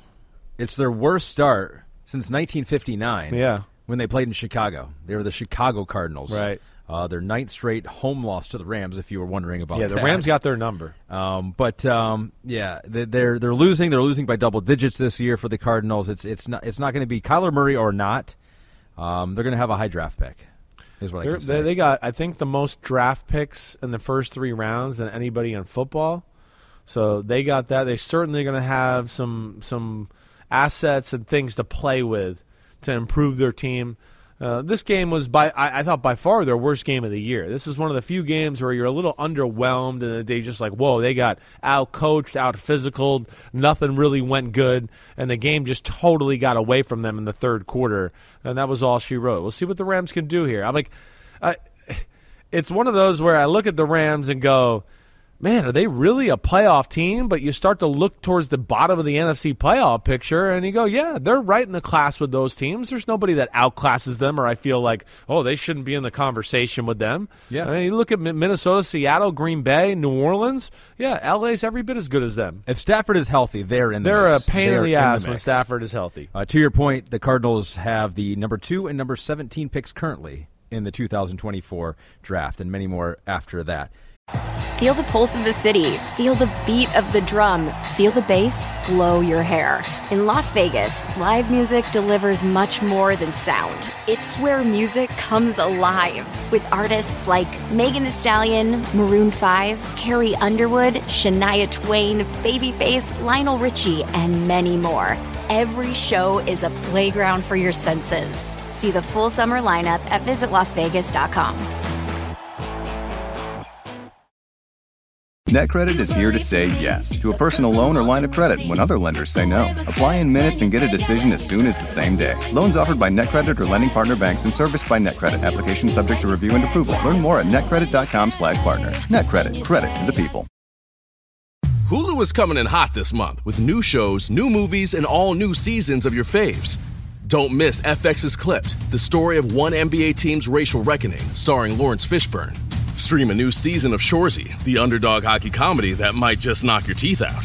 Then catch the high speed drama Ferrari, starring Adam Driver and Penelope Cruz. Kick your streaming into high gear this month with so much new stuff to watch on Hulu. It is final. The game at SoFi is over. Your prediction was right. Yes, spot. I never doubted it. Uh, Twenty to ten was They the final the ball, score. They got stopped. That was it. uh, Ravens Ravens won it uh, in this one. We were, uh, of course, doing the podcast while the game was going on. But Chris always has one game on the, the game that's happening. I don't know how you do it. You're a multitasker. Thank you. At Well, heart. I, I I try. I'm not really a multitasker in anything other than watching football. anything else in my life, I am not a multitasker. I'm Yeah. not. I'm like I'm literally the guy that's like, no, I just have to focus on this right now, Yeah. and then I'll give that my full attention here in a few minutes. I Yeah. can't multitask. You can multitask one football thing to another football exactly game. right. As But long as it's football, yeah, conversation with wife and football. It's like that's nah, it's like wife, shut up. I can't think about football, this is more important right now. Wife, shut up. Uh, so I'm, I'm perusing the stat sheet right now, and that's a terrible way to, to see how this game went. But as I said, you were watching it as well. Uh, the Ravens almost ran for 200 yards in the game. Uh, Mitchell broke another one for 29 yards. Yeah, Looks they like started to go off a little bit in the fourth quarter. The run game, second half, they really got it going as far as you know Keaton Mitchell and what he can do. All right, so the, the Char- Underwhelming though. Chargers were in it. Yeah, underwhelming for sure, but on the Yeah. road, right? You know, uh, getting the job done. Yeah, that's right. It's a big win. It's not easy. We know that the Chargers did have some things about their football team that I think matched up well with the Ravens, but you know, the Ravens, it's just you know, uh, I, know, I don't even know how to explain it. It's it's just it's some moments of deadness tonight, and I feel like tonight my big thing was I think felt like early on in the game they were too impatient with the run. Right? I think they looked at the Chargers and went, "We're going to come out here and throw the ball. Their pass defense sucks." And everything I saw from all our cameras in the background, the Chargers were playing coverage and coverage and coverage and coverage, and I kept waiting for the Ravens to run the football. And by the time they got it going, it was too much of a game by that point to sit here and say, "Oh, they're going to control things." But Yeah. you know, Chargers, you turn the ball over four times. Right, you're not going to win the game. It was actually a miracle they were kind of in it to, to this degree. Uh, for the Ravens, it will be interesting, right? No Mark Andrews, and so Isaiah Likely was actually their leading receiver in this Yeah. game, but he only had 40 yards. No. And so the pass game didn't go on. He did No, spread it, it around a little bit, but the pass, pass game, game wasn't going. as good. Their O line was back at full strength. They didn't pass protect as well as I would have expected them to, and they were lucky that the Chargers charged. Right, whether that's Keenan Allen fumbling in the middle of the field one time when they were moving the ball, and Austin Ekeler uh, had the uh, the fumble that we saw where he got stripped. You know, they got down there close, and Justin Herbert got strip sacked at like the ten yard line late in the third quarter. Maybe it was that the early fourth, right? So you know, even when the Chargers outplay somebody, they seem to make mistakes in big moment, and that's why you know I think us and nobody in the nation has a whole lot of faith in them in big moments. Who's the best team in the AFC right now? I think we would have said Baltimore maybe a couple weeks ago. Yeah, I th- I still tend to want to go to Baltimore because of the completeness of their football team. I do. Uh, Kansas City is right there nipping at their heels for me. I, I think I would say that. And if Kansas City can just get a little bit more consistency with their wide receivers, the way their defense plays, and having Mahomes and them having an actual run game now, um, I'm still going to go with Baltimore, but I'm going to give Kansas City a close second, followed by a Jacksonville third Yeah. and Miami fourth. I would say there are three teams Jacksonville, Kansas City, and Baltimore that I would give a legit chance by the end of the regular season. We're saying, like, that's the best team in the AFC. Yeah, I, I hear you there. I you think Jacksonville's in that I, conversation? I do. I do. Yeah, I think Jacksonville is one of those teams. If they hit their stride here at the right moment, that they can make a big run in the AFC playoffs, and I would not be shocked to see them get to Super Bowl Sunday. It is time to give me the headlines presented by Hyundai. Just write to me and everyone else. We'll give you the headlines as well. We got two games here. We'll start with the Giants. Thrilling, thrilling. For you, it was thrilling win against the Patriots. Ten to seven was the final score. We've just come out now with a new audio version of the newspaper. That's right. And so what we need now is some alternate headlines for the audio listeners at home of this Well, newspaper. when you win a game in New York, they start start spreading the news. Bum, ba, da, da, da, Tommy DeVito. Jalin Hyatt, uh, the win. Eden Patriots. All right, that's That all was we got. good. That was pretty good. Way to go. Way to back me up. I needed that right that was fun. I didn't know that was going to happen. Pete's, Pete's approving of it right there. Oh, uh, we're spreading gosh. the news of the Giants winning a, a close contest. It was close throughout. Uh, 10-7 was the final. Uh, Chad Ryland missed a 35-yard field goal with three seconds remaining, sparing us all overtime. No one wanted this game to go Nobody, into nobody. Even people there were like, please don't do this. please don't make it. was rainy, cold there a little bit. Um, all right, so you sang. Tommy DeVito is now two and one on the season. Yeah. all the other giant quarterbacks were two and Hey, seven. it's serviceable. yeah, You know, they can. He can throw it. You know, he's you know got a little movement ability. Well, I, I mean, like I, I know that doesn't sound right. He can throw. He plays quarterback. we're talking about an NFL game. I here. know, Yeah, I know. He can Well, throw it. He can throw the football. you know, he they're opening up the offense, which tells you that they think he can throw it and on a consistent basis start to make some plays. I think that if you're a Giants fan, it is exciting. Jalin Hyatt was the go-to guy. You could see there's real talent That's and speed there. That's scary. You know, run run game never got going throughout the day. Giants, as we know, I think are more talented than the New England Patriots. I do. Got more playmakers on the field. Move the ball on the first drive of the game, and Wan'Dale Robinson fumbles. Right, and when, you know, and again, when the Giants Patriots play right now in 2023, you're like, oh man, they made a mistake down there close to the end zone. They might not get there again for a while, right? And that's the way the game was forever, forever. And then you got New England driving down the field, and Mac Jones throws, I don't know, one of the dumbest interceptions we've seen of the year. off his back. This is almost as bad as the one in Germany that got a bench for Zappe, but off his back foot, fading away over the middle, weak throw, and obviously didn't didn't locate Bobby Okereke, who makes a big return and gives the Giants a short field. And a few plays later, you know, Tommy DeVito finds Hodgins at a little shallow cross. He stiff arms the defender and gets in the end zone. And damn, for a period of time, you just went, well, damn, seven nothing might be good enough with the way the Giants D was playing for the day. I thought they might get it done, but then Bailey Zappe comes in, and you know what I laughed about was Bailey Zappe leads them on a touchdown drive, 11 play, 60 yard drive. He throws seven screens. I mean, literally, I think it was seven screens, and there was like two good runs. And I'm sure Mac Jones is from the sideline going, "Where the fuck were those screens when I was in the game? Why didn't we call those when I was in the game?" Right? But they go down, they make it seven seven.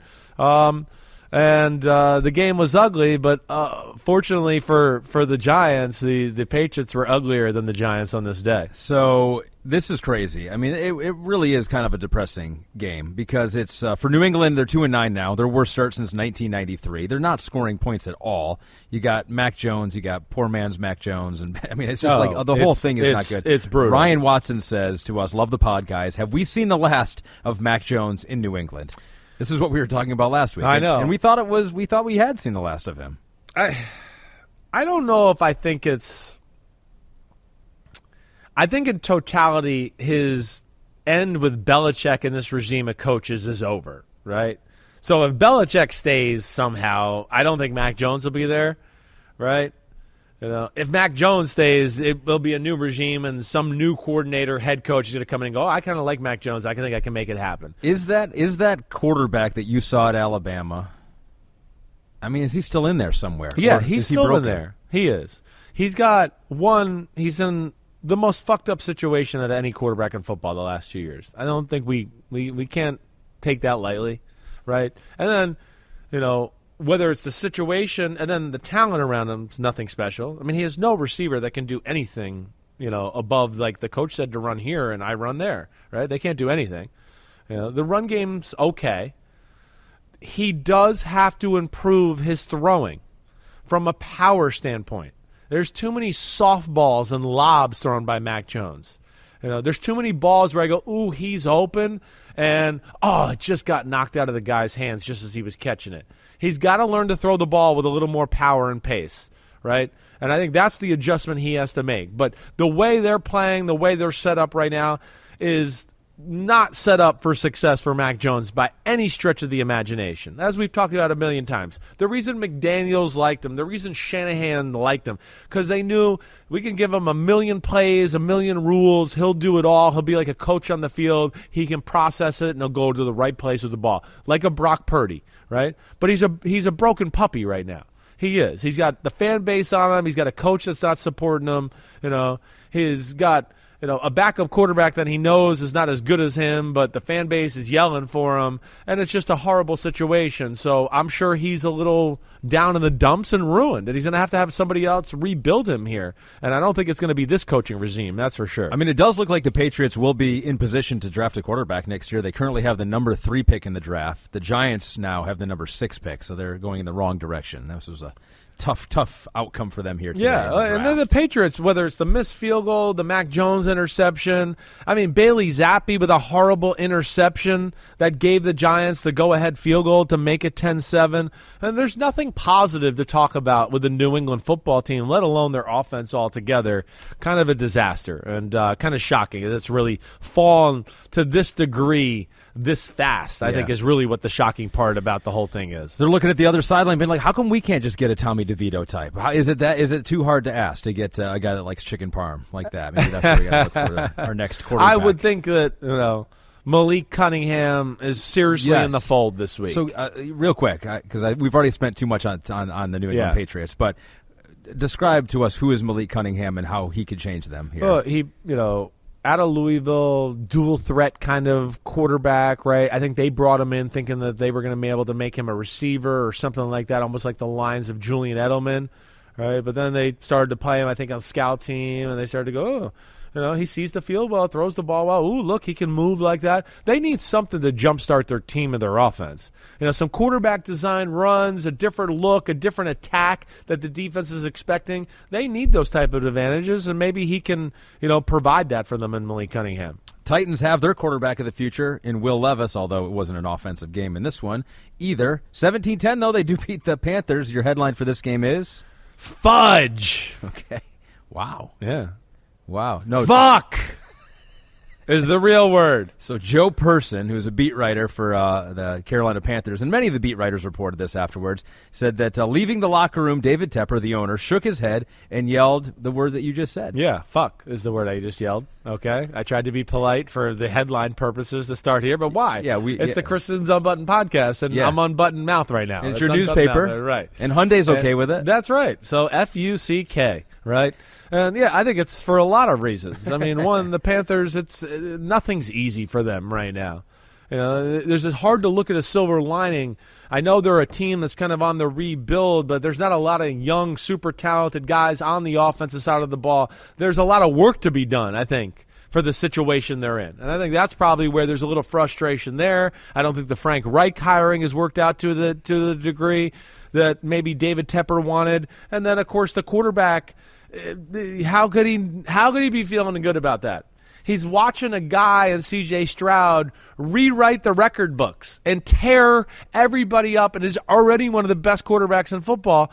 And he's watching his quarterback go, damn, it takes us 15 plays just to get to midfield on most drives. I mean, it's three yard throw here, one yard run here, three yard throw there. So that's frustrating. You know, and I think that's where it is. Their defense is good as we've talked about, but there's too much pressure on them. And you know, really the game what it was a 10-minute drive to start the game by the Tennessee Titans. Really well thought out runs, short passes, whatever else. They dominate there. You know, the Panthers uh, go down and get a field goal, okay? But then you got Bryce Young gets strip sacked uh, from behind by Arden Key. The the Titans get the touchdown a few plays later with the Derrick Henry run, and they're up 14 to three, and that's all the points they need. I mean, the the, the Panthers have to live in a area of 13 10, 16 13, and to be down 17 13 at one point in the football game, it's just it's too much for their offense to overcome. Yeah, we've seen Derrick Henry do this before. Two touchdowns, his 23rd career multi-touchdown game, but it was the first time he's done that this season. This is the time of year where he normally yeah, starts heats to up and starts wear out, wear on people. Now they're a little too far behind at four and seven. Now they improved too, but they are perfect at home. They continue that streak. They're four zero in Tennessee this season. But um, the question that every Panthers fan will ask this week, next week, and the week after that, baseball Daniel one says, are Frank Reich and the GM Fitterer failing Bryce Young, or is he just not very good? I feel like we answer a version of this question Yeah, every week. I, I mean, I think it's a, a little of all of it. I think he's still, you know, learning his way. I, I think with their offense and the talent they have, like there's only so much Frank Reich can do game plan wise to make it happen. So the, the the fear is the game that we just talked about in Mac Jones. You say that guy from Alabama is still in there somewhere, but he's been surrounded by a bad situation. I mean, that's the fear that that's what's currently happening to Bryce yeah, Young. and you know, I think it's too early to. To, to, to draw those total judgments. One thing I feel fairly confident in saying is he's never going to be C.J. Stroud. You know, I felt like I was trying to tell everybody that in the pre-draft processes. I had C.J. Stroud in tier one by himself because I saw a guy that I thought was like on another level, throwing the ball in the pocket. That's where the that's where the NFL game is, right? It really is. And then, like you we talked about earlier, you got to make some plays to get out of the pocket, buy some times, and, and make, make some big plays with your arm.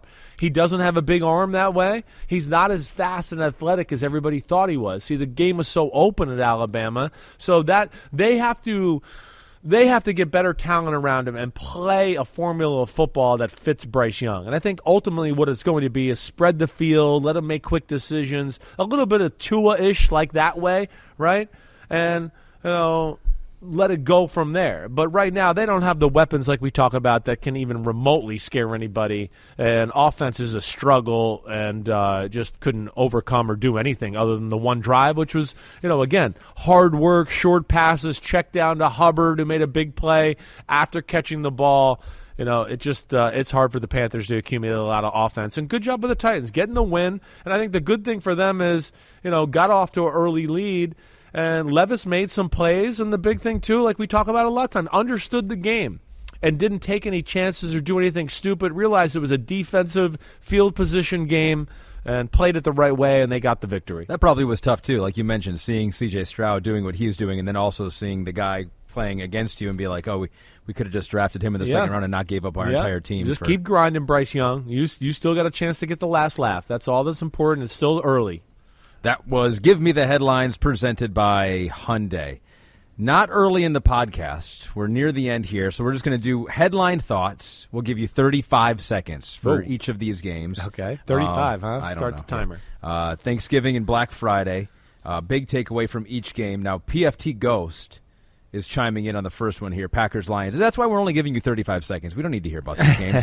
uh, Packers won, as as we all know at this point. PFT Go says, "Damn okay, Rashan Gary almost single handedly ruining Ahmed's Thanksgiving. That did. Uh, it No, really did. He single handedly did ruin it. It Let's did. be real It honestly it. did. Well, eh, the, the Packers, we started off the year tell, trying to tell people they got talent on the defensive side of the ball. Here is of late, they're starting to show up a little bit. We'll see. Rashan Gary's a hell of a football player. Right? There's a reason they just paid him all that money, even though he was coming off a, a pretty serious injury. Now, they got something going. They're dangerous on the offense. Jordan Love is certainly settling in, right? He looks good. He I mean, does. I looks mean, he makes some times. throws every now and then. You just go, "Wow, that was fucking cool looking right there." Right? Like he has like total confidence in his arm that he can be accurate while throwing it off balance or side. I almost feel like he feels more comfortable and feels like he can control the ball that way better. So Hmm. it's like, let me just drop it down sidearm. It's a common thing with quarterbacks at time. You just feel like, hey, it slots there. I can feel it a little bit better instead of just being on top of the right position and letting it rip, right? Uh, but you know, got a, a great release. Their defense made plays. They got some dangerous people at receiver. I think that's the big thing you're starting to see is the offense open up a little bit that way you know, with that pass rush. And then your Lions, Jared Goff, uh, the one thing, for as good as he is and everything he does, I, it is amazing that when he gets pressure, he becomes, you know, below average. He is a little bit like you were talking about with Michael Robinson, is a guy that can't do some of those things that you talked about. He's not going to buy time or get out of the pocket very often or move around in the pocket and then throw some laser around the field. But hey, when he's got time in the pocket, he'll dice you up and make aggressive decisions and put the ball where it needs to go. But it's not going to be backyard football. The your team, there's two things that worry me go, going forward. I, I we know one of them's the secondary, right? As we saw, that's a problem in the football game. It's a problem. You guys can't match up against guys like Christian Watson because he'll run by you, and then you play zones and you play a good team that's got a good coach and a quarterback a little bit. They know how to pick apart zones, right? So that worries me about you. The other part that worries me, and what I saw from a lot of replays, is the Packers had no fear of your receivers. I think that's the other thing we're going to continue to see here when you guys play quality football teams. They're going to go, Lions have a lot of good things on offense, but the one thing they don't have, other than Jameson Williams, who's not a mainstay of their offense yet, they don't have guys that can run away from good man to man defenders. Amon-Ra St. Brown's a great intermediate short, you know, run a fake shallow cross, come out, run the slant return, run a double move here or there, but not the guy you could put outside and go, we'll just be outside and run by people all day, right? Or moss people or do all that. So that is two things to me that are going to be worth evaluating down the stretch of the Lions, just as far as how awesome or how up in the upper echelons they really are. And the Green Bay Packers did not even have Jaire Alexander No, in this game, no, too. So no, that was, exactly that was right. surprising. That Right. was surprising. Uh, but the, the Lions had no chance because of uh, the phase of the moon. And Jay Kuda pointed that out before the game. He goes, I have bad news for the Lions. Since the AFL NFL merger, they are 0 12 on Thanksgiving when the moon is in a waxing gibbous phase. And Wow. tomorrow is waxing gibbous. I looked up. I looked up at the moon. As if you're watching on Peacock Hey, don't YouTube, mess with the waxing gibbous. I mean, that will fuck you up every time. I hear you, Jay Kuda. yeah. That's next level shit. That's the kind of analytics I like right there. The waxing gibbous will fuck you up. yeah, All right? Yeah, don't mess with it. You don't want to mess with it. They- know, it makes no sense. You're lions, you're cats. You're supposed to be night animals. No, Like, no, what? no. That's But honestly, the. NFL should not play games during waxing gibbous. It's just not waxing safe. It's not gibbous. Don't play then. Okay. Now, Um, honestly, yeah. in all due like seriousness here, Yeah. It was 14 to 6 and i was going lions are going to go down the field and score here and that was when the strip sack fumble touchdown happened i went oh no like now it's going to be like serious football game here like they're going to have to scratch and claw to come back right and even at 23-14 i thought yeah, they're going to be okay. They're still going to make a, a game of this. But then, of course, it was another strip sack fumble, right? Or a Jared Goff fumble, I believe, led to the short Mm. field touchdown of Christian Watson, making it 29 to 14. And I think that was the moment where I was like, okay, I think the Lions are in deep shit. I blocked it out. Yeah. We talked about this game too much. Uh, the Cowboys continue to do what they do against teams that maybe deserve to be blown out. They blow them out. Uh, they ran away uh, late against the Commanders, forty-five to ten. Oh, it was the fake punt that gave them that short field. Oh, that was a bad right. call right there. I just wanted to you make you relive that one That's more right. time. I right. didn't- I that was one where you can't one. win the game here, but you can lose it, and they lost the game right there. Yeah, I would have liked it. That's one of the rare times where I would have liked them to punt because Yeah. I felt like if they punt, get a hold, then Packers start to clam up a little Yeah, bit. right, Yeah, right, yeah. right. Uh, let's not talk about. You want to talk about the Cowboys now? Uh, briefly, you got 34 seconds because we took a second too long with the uh, Lions and Packers. But uh, yeah, what'd you make of the Cowboys blowing up? well, the, the Cowboys are so dangerous, and when the Cowboys start to roll, it's like they can roll as good as anybody in the game. Uh, You know, honestly, I thought, wow, this game, you know, little dangerous with the way it was going 14-10 that drive before the end of the half i felt like was everything right we had the tip pass ball in the air that was caught and all of that um, but to go in 20 to 10 uh, that to me felt like the moment where the dam kind of broke for the Washington football team, and they can never really get anything going on the offensive side of the ball from that moment on. And uh, it, I didn't think it was like Dallas hitting on all cylinders type of day on the offensive side of the ball. I kind of felt like it was just like, hey, we're better. We're just going to keep cracking at it, and you guys will fall apart as the ga- game goes on. And that's kind of what happened with the Commanders. It just, you know, it's everything is working against them, and Dallas has got something that they're playing for, big picture wise. It's a tough season for the Cowboys because it all really comes down to the playoffs. Yeah. Right. It they're they're super talented. It's going to be can they beat the Eagles? Can they beat the 49ers? And if they don't, we're all going to go, damn, they're chokers, right? Yeah. Uh, it really is. But they're definitely one of the better teams in football, and you know, one of the all-time momentum teams that I can ever remember. That once they get it going, you can't stop them. Still my Super Bowl team. That was my team from the beginning of the year. I, So- you're not you're not crazy there. They're in there. They're in the mix. They're in the conversation. 49ers beat the Seahawks 31-13. Just when we thought maybe, maybe the Seahawks could maybe make a play for the NFC West. Um, at least not in this game. No. Geno was hurt. They came in, elbow. I mean, they just looked out of sync. But I don't know that it mattered because the 49ers did look that dominant. ass whooping. I mean, that did, did that not look like a team on another level in the football game altogether? Right? I just, you know, what wasn't to like? So that that's where again, I don't mean to disrespect the Eagles, but I've yet to see them have a half or something that where it looked like the 49ers did in that first half of the football game, where it was like we can do whatever we want, run up the middle for 10, oh Aiyuk for 20, Debo for 15, Kittle for 20, doesn't really matter. Pick your poison. We're gonna tear you up.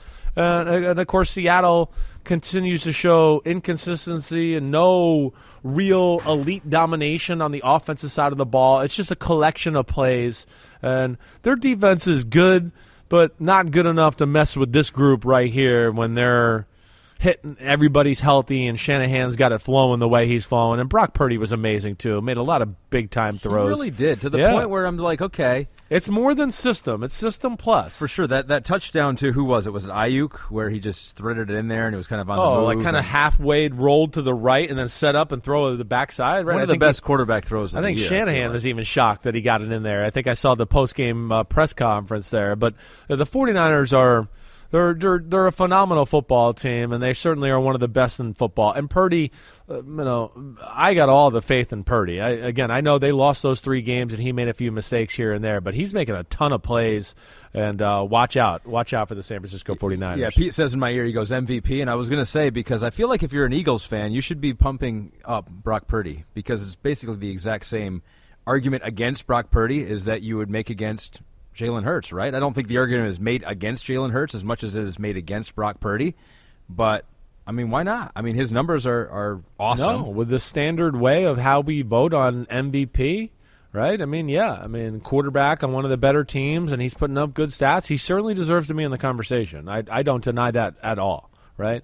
And I think Dak Prescott's probably in that conversation now a little bit, right? To go along with Jalen Hurts, maybe Mahomes, AJ Brown's fallen off. Tyreek Hill is the guy I still look at to go watch out. I mean, we saw what he could do on Black Friday. Great transition. The final game that happened Dolphins beat the Jets 34-13 and kind of like the Cowboys where it's like nothing matters until uh, the playoffs. It's like almost like getting that like that for the Dolphins. Not the playoffs, but nothing matters until they play a team that's good. because it's like, yeah, we saw we know you can beat the Jets. We know that and they did. They handled them very well 34-13 with maybe the craziest play of the year, the pick six Hail Mary. Um, but uh, yeah, yeah, it, they made it look easy. Yeah, I, I mean they made it look easy in the long run, but it wasn't easy until that play you're talking about. I'll give you that, yeah. Until the Jets, you know, did one of the most Jet things I can remember, right? Yep. Okay. Yeah. So what do they got now? They got the butt fumble on Thanksgiving, and now they got the he- Hell Mary, Hell that- Mary. is that what they're calling it? on Black Friday? I think the Hell Mary. That's what I'm hearing. All right. Yeah. So that's that's the word on the streets here in New York. But that was the moment where you're like, oh gosh, the Jets. Okay, this fucking game's over. See you later. Yeah. I mean, painful. I hope all the Jet fans realize. Um, um,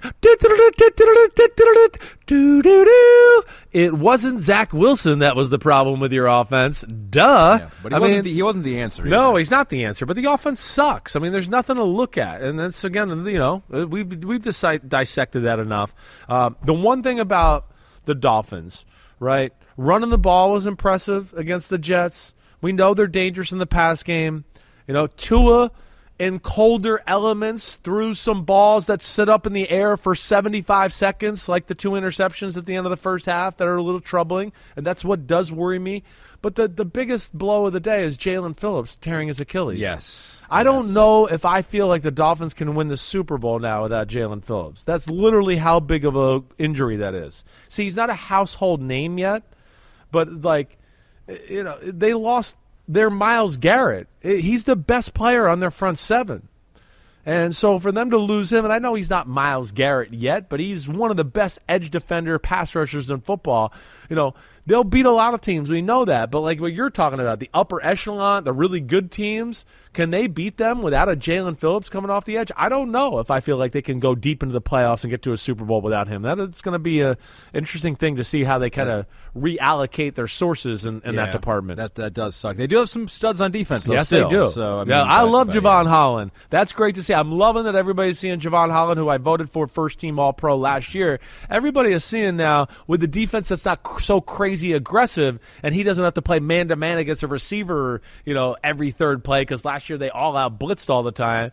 Uh, now he's getting to play true safety, and he's really a, a well rounded, awesome football player. Do you player. get that vote again? Are you doing that again? I, yeah, I think They're I'm still you- there. I don't think I ruined it last year. I think I'm still good to go. Uh, good. I, I'm glad to hear. We can talk about that as the season goes on. We have one more game this week Monday Night Football, Bears at Vikings. They told ESPN, they go, we'll give you the Super Bowl rematch, but you also have to take Bears and Vikings. Hey, I think this is a this is a sneaky good game tomorrow night.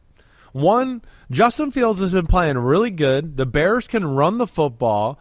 The quarterback design run game is going to give Flores and that defense some issues.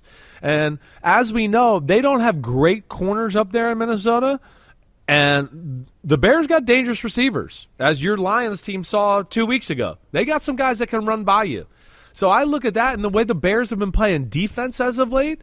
You know, I, I I I pick them. You know, every week I try to pick like the one or two games where I look like, ooh, this could be the upset. I took the Bears to win 23-20. I think this game suits them very nice. Uh, we'll see where it goes. Uh, but you know, Dobbs and the Kevin O'Connell, what they do on that side of the ball always is scary. They always have a good game plan. After a Lions loss, I would like that result. I You would like that would that? be a good Yeah. result. I would Right. take that. Give you a little I- separation. I would take that. All right, we did it again. We did it. That's right. Week 12 in the books. Chris Simms unbuttoned with my man Ahmed Fareed here to lead the charge. Charge. He's tired. I'm tired. I can barely say charge. See, can't even see that, right? It's kind of like Chargers charge, Yeah. and they were charging our way out of this podcast because Yes. we're chargering At the end, Right now, like we're messing end of- up. like at the end of we're a game, messing up. at It's the time end to of a go. podcast, Right. yeah. I feel like a Charger now. That's not good. All right, everybody, you know where to find us. Find us Wednesday for our What the Fuck Happened podcast. We're going to break down all the important stuff that went on today. Subscribe, rate, review. Ahmed Fareed, thanks as always. You were the man. You were my buddy. Peace out to everybody out there. Enjoy Monday Night Football. We'll see you Wednesday. Clap it up. Clap it up. Feel the pulse of the city. Feel the beat of the drum. Feel the bass blow your hair. In Las Vegas, live music delivers much more than sound. It's where music comes alive with artists like Megan Thee Stallion, Maroon 5, Carrie Underwood, Shania Twain, Babyface, Lionel Richie, and many more. Every show is a playground for your senses. See the full summer lineup at visitlasvegas.com. I won't let my active psoriatic arthritis joint symptoms define me. Emerge as you. Tremfya guselkumab is proven to significantly reduce joint pain, stiffness, and swelling in adults with active psoriatic arthritis. Some patients even reported less fatigue as assessed by survey one week prior. Results may vary. Tremfya is taken by injection six times a year after two starter doses at week zero and four. Serious allergic reactions may occur. Tremfya may increase your risk of infections and lower your ability to fight them. Before treatment, your doctor should check you for infections and tuberculosis. Tell your doctor if you have an infection or symptoms of infection, including fever, sweats, chills, muscle aches, or cough. Tell your doctor if you had a vaccine or plan to. Emerge as you. Learn more about Tremfya, including important safety information, at tremfya.com or call 1 877 578 3527. See our ad in Food and Wine magazine. For patients prescribed Tremfya, cost support may be available.